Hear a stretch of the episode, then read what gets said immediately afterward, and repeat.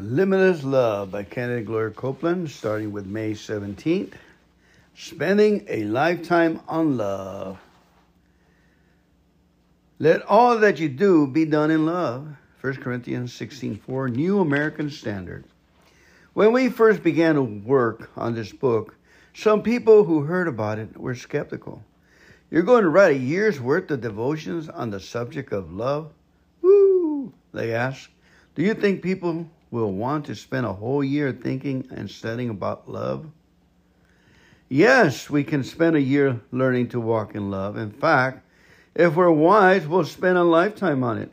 We'll study it and pray about it and practice it until it absolutely dominates every area of our lives.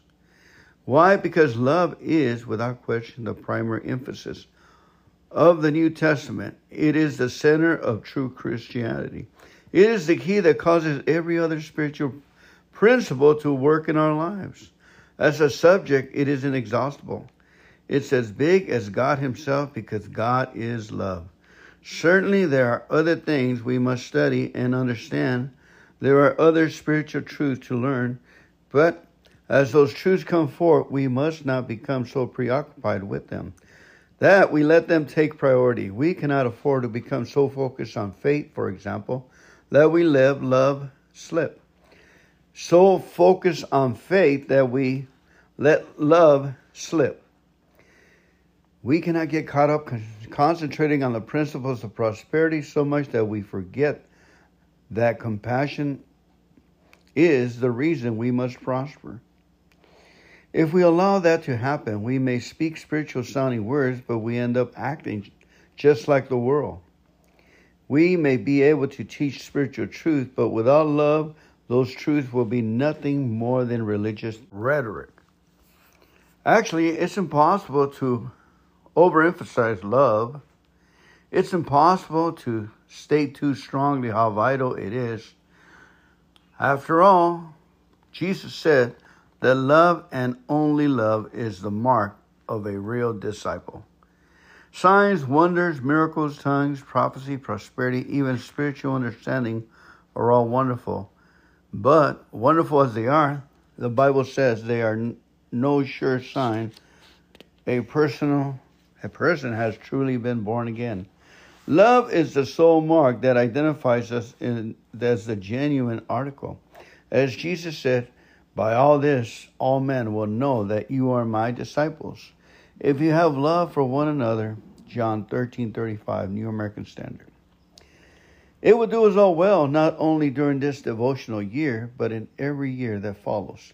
To keep that truth in mind, it will be good for us to learn that even when we reach out to grasp other scriptural things, we should always keep one hand in love.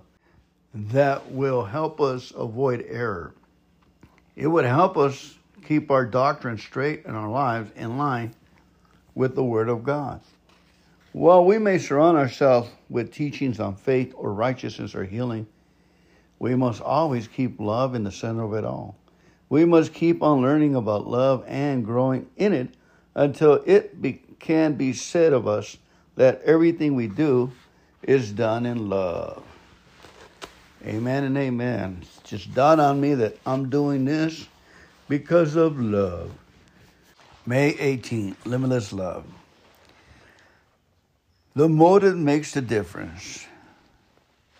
In James chapter 4, verses 2 to 3, New International Version, it says, You desire, but do not have, so you kill. You covet, but you cannot get what you want, so you quarrel and fight. Or you don't qualify for it. You haven't done the homework to have it. You do not have because you do not keep on asking, keep on trying, keep on seeking, keep on studying, and asking God. When you ask, you do not receive because you get mad at the wrong time and you're looking at the world. You ask with wrong motives that you may spend what you get on your pleasures. I guess I just read the Fernando paraphrase version, James 4 2 and 3. Why do I read it like that? because I'm an expert in this. I'm an expert in failing, failure. As for instance, if I get a job, as soon as I got my bills paid, all of a sudden pride, ego, and kicks in, and selfishness.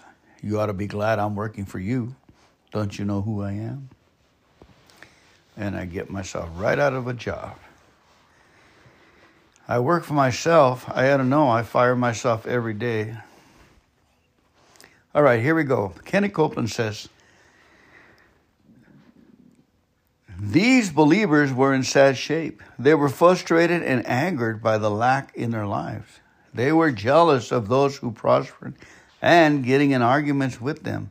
They quit playing, praying altogether because they were tired of their prayers going unanswered. Most of us don't identify with that group. We consider ourselves to be more mature and well mannered than they were. We rarely have fistfights in the foyer of the church. Rarely.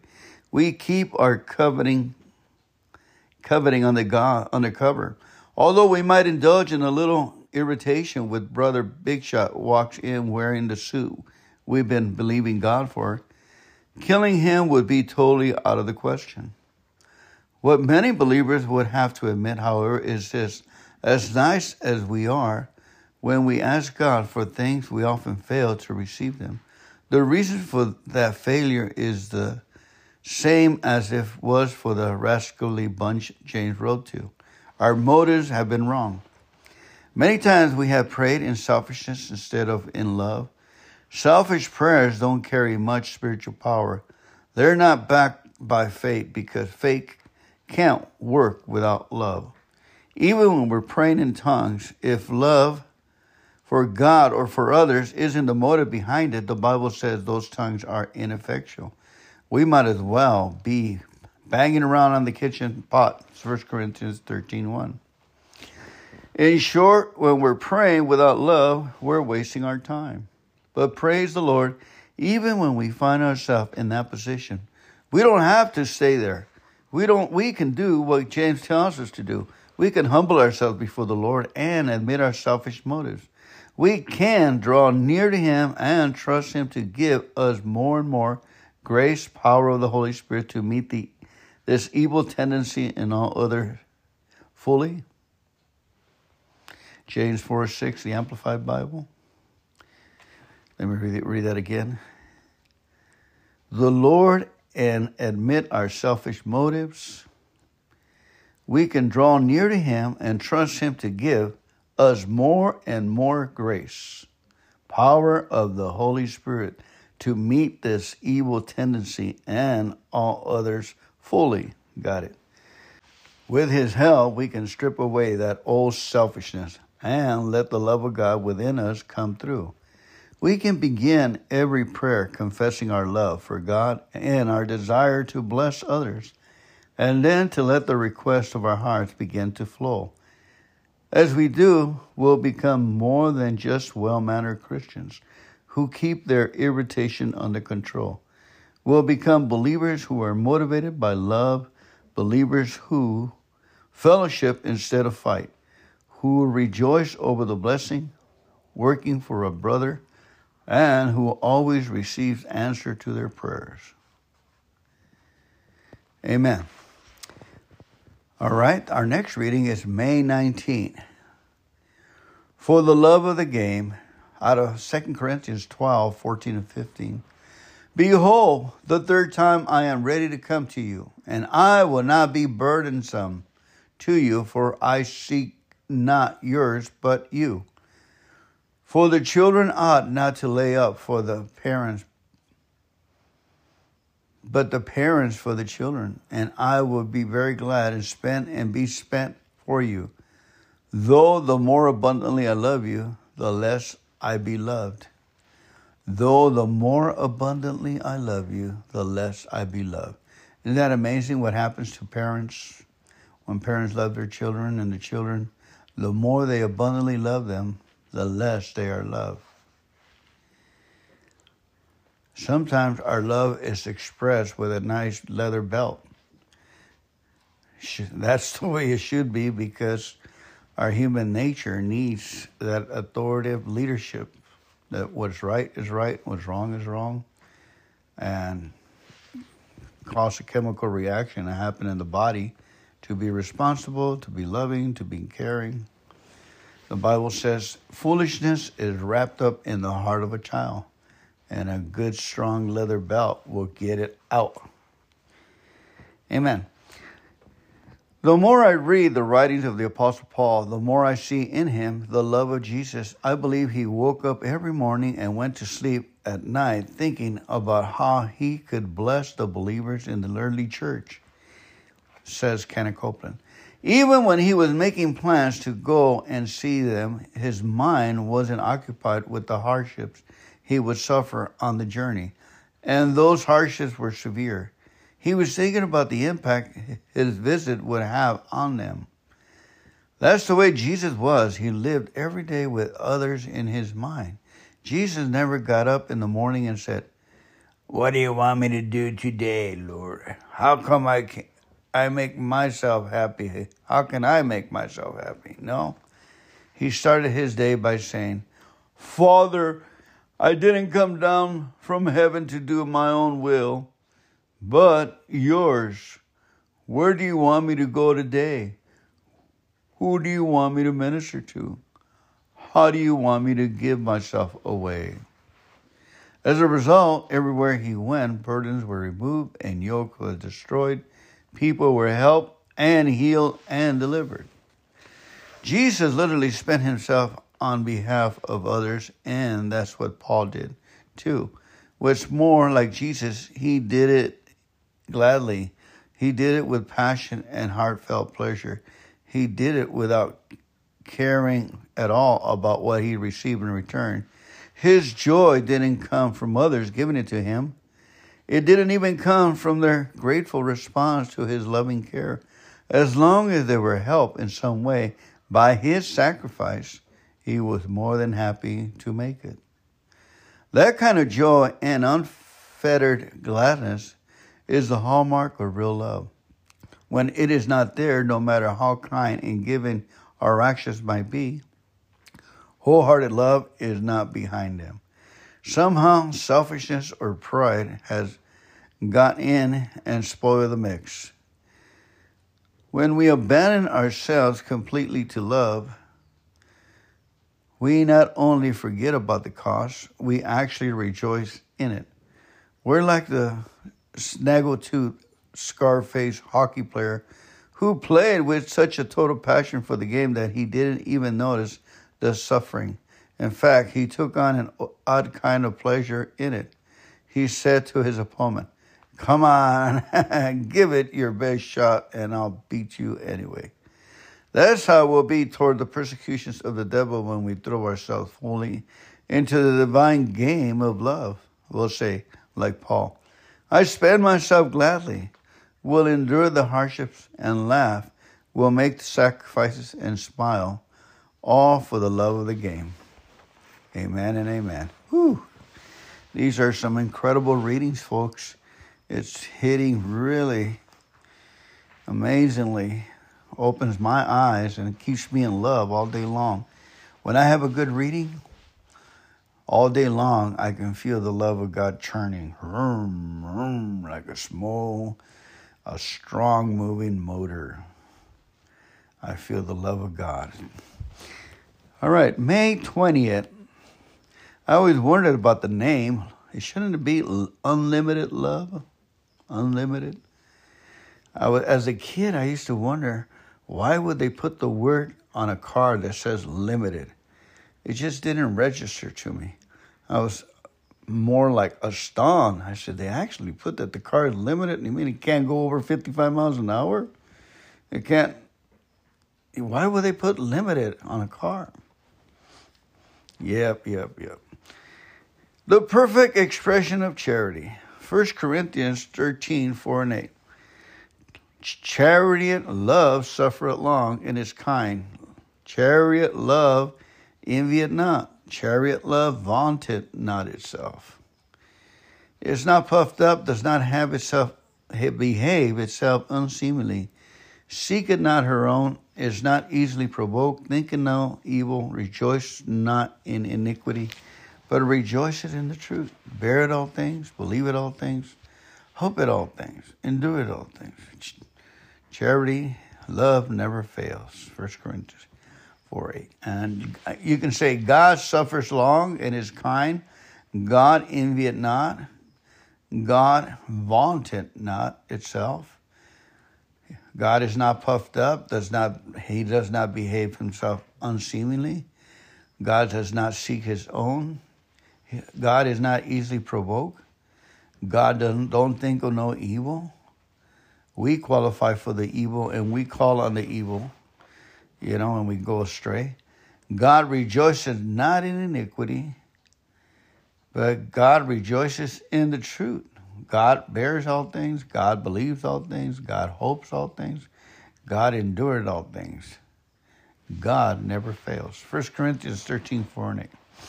When I study this passage of Scripture, I enjoy using the King James Version of the Bible, says Kenny Copeland, because it uses the word charity instead of love. Although that translation bothers some people, charity is actually a very good word. In recent times, it's had a bad reputation because it has come to be associated with the condescending kind of giving that some people do for the poor. In the minds of many people, Giving some someone charity means giving them your leftovers. It robs the receivers of their sense of worth and dignity and gives rise to the phrase, I don't want your charity. But when the translators originally chose the word, it carried an entire different meaning. It represented something even deeper and more substantial than what we normally think of as love. It signified far more than one emotional feeling. Charity was giving, charity was a giving love, a deep desire to help someone in need. When a person had charity, they had such a strong commitment and drive to care for another that they wanted to give the best that they had.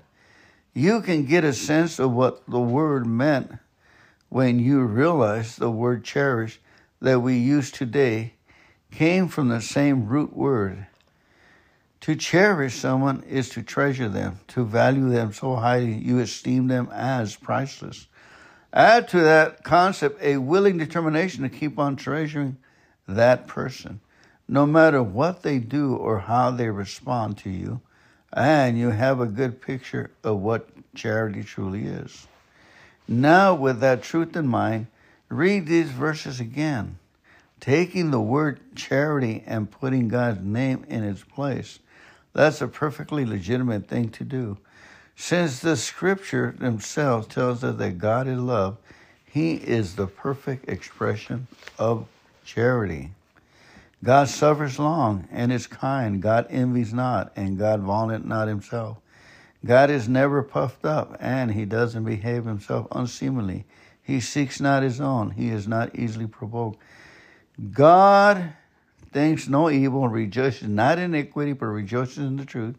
God beareth all things, believes all things, hopes all things. God dances, by the way. God rejoices, endures all things. God is always excited, enthusiastic, and ready to go. God will never fail you. Amen. I did not read this before I, I did that to the 1 Corinthians 13 4 now. It tells me uh, the Holy Spirit is on the same page with other individuals. Amen. All right, let's go to May 21st. The Ultimate Gentleman. This is from the New Revised Standard Version. 1 Corinthians 13 4 and 8 says, Love is patient, love is kind, love is not envious or boastful or arrogant or rude. It does not insist on its own way. It is not irritable or resentful. It does not rejoice in wrongdoing, but rejoices in all things. Love never ends. The same verse, but different translation, New Revised Standard.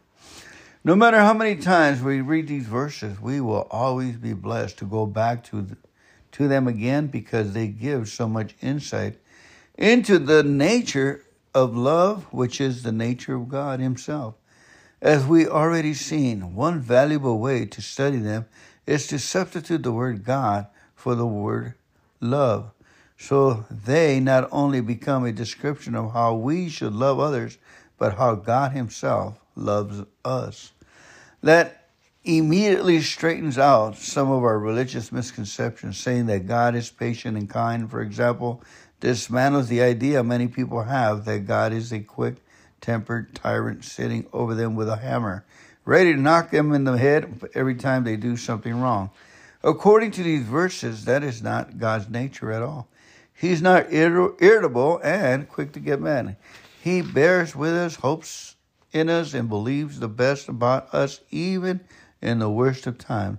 God will put up with us when no one else will. He'll stay with us to the very end. But what about these the, the verses that say love isn't envious and it doesn't insist on its own way? Someone might say, might ask, doesn't the Bible say God is a jealous God? Doesn't it say that we have to do things His way? Yes, but God isn't selfish jealously like human beings are. He doesn't demand we do what He says so that He can be in control. God desires us to put Him first in our lives because He loves us and He knows that no one else can take care of us like He can. No one else can fully meet our needs. He knows that if we turn our hearts away from Him, we'll suffer pain and lack. We'll miss out on the wonderful blessings He has provided us. He wants us to obey Him and to do things His way for the same reason. It's not because he's a dictator who likes to call all the shots. It's because his way is the right way. His way is the way that will benefit us, prosper us, and satisfy our heart's desires. Even so, he refuses to be rude. He won't force his way into our lives. He waits in love like the ultimate gentleman until we invite him in. I'm thoroughly convinced that the more we see him as he truly is, the more we'll do exactly that. We'll invite Him into our every corner of our lives and give ourselves more completely than ever to the God who is love.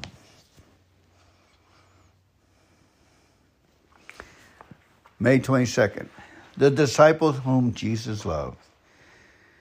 John 21 20 to 24, New American Standard. Peter, turning around, saw the disciples whom Jesus loved following them. The one who also had learned leaned back on his bosom at the supper and said to Jesus, Lord, and what about this man?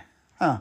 Jesus said to him, If I want him to remain until I come, what is that to you?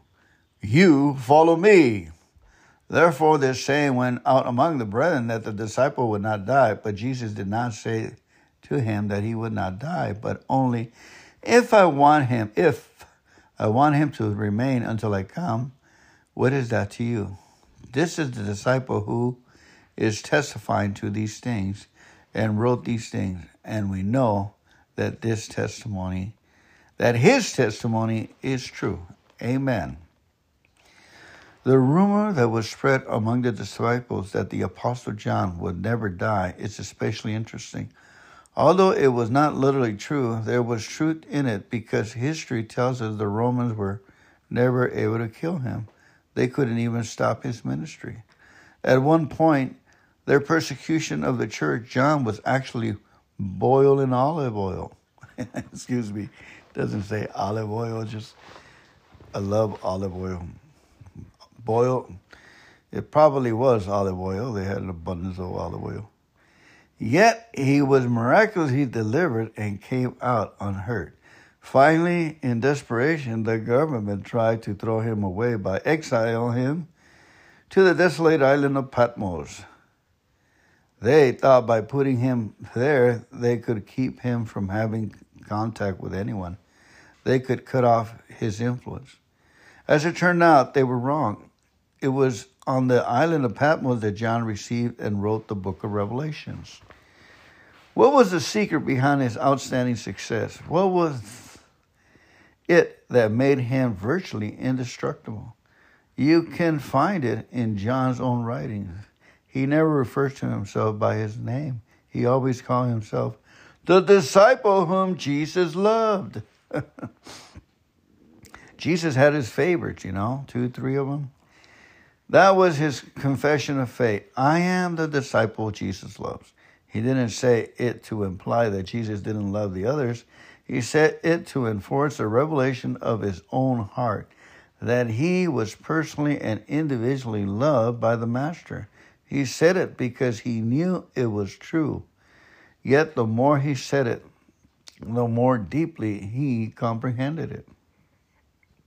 He said it and said it and said it again and again until he finally had a revelation of love that surpassed all others. As a result, he was filled with such a fullness of God that he could say with boldness and assurance, as he is, so are we in Christ. 1 John 4 17. Notice John didn't say, as he is, so am I. No. He said, so are we. That means, as wonderful as he was, the Apostle John didn't have anything in God that's not available to us. The same revelation he had, we can have too. Whether it's dawned on us yet or not, we are also the disciples whom Jesus loves. I believe it's time we say so. Let's all say it. Say, I am the disciple Jesus loves. Or let's say it. We are the disciples that Jesus is in love with. Let's say it again. We are the disciples that Jesus loves. Let's say the person say, I am the disciple Jesus loves. Jesus loves me.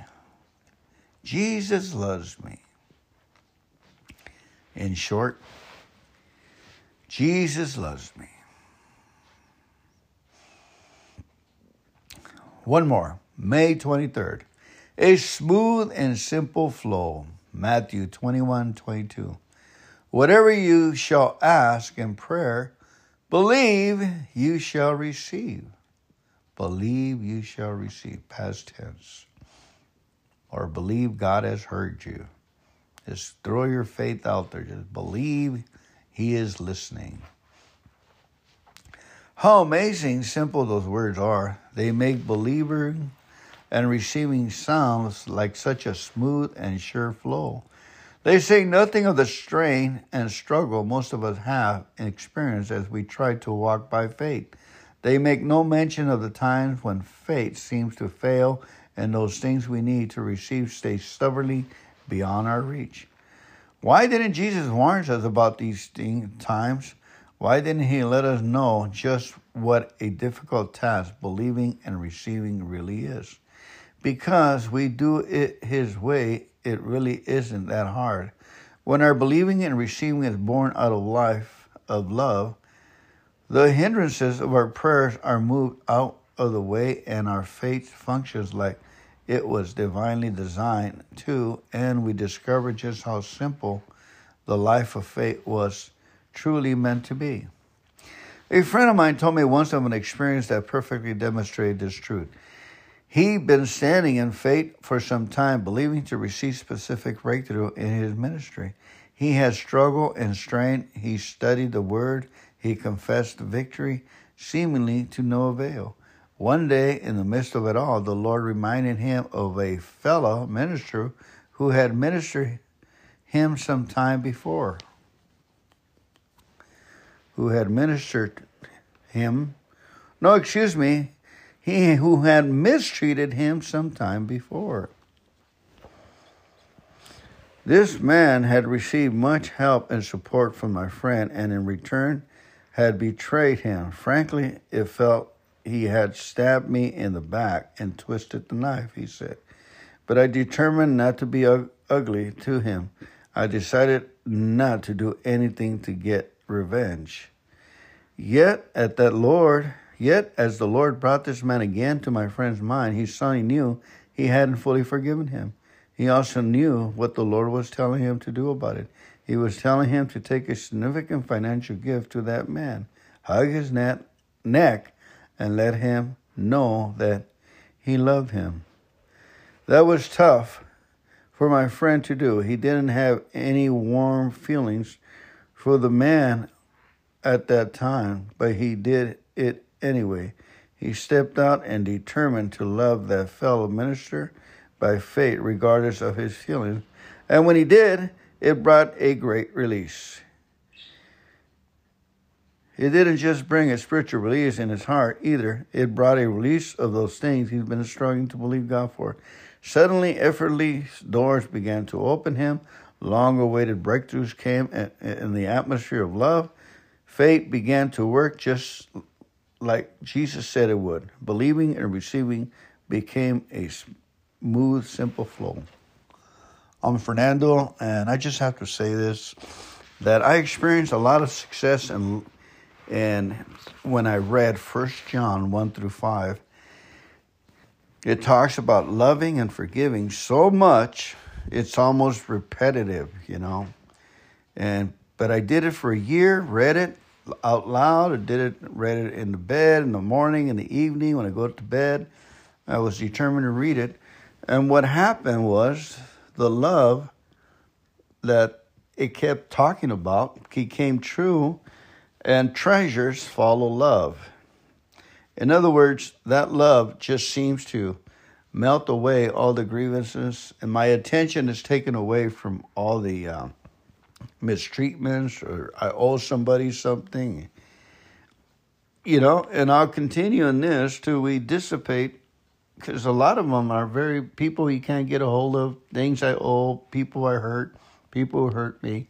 There's a lot of garbage, a lot of things try to fix in the past as I was a kid, breaking into people's cars, taking things that weren't mine, lying about people.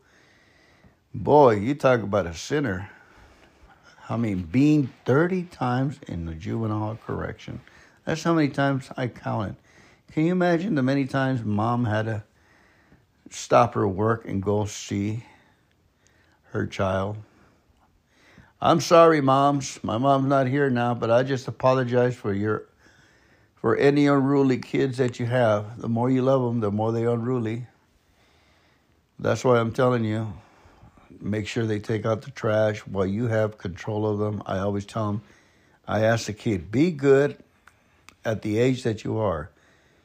Right now, your job is to go to school, take out the trash, and do those things. And in turns, you get you get my love, my approval. You get uh, three square meals. You get a bed to stay and just be hard till they comply. Stay strong on it. They will back down. They will. They will do what you ask them to do. I love you. God bless you. Thank you so much for coming in today.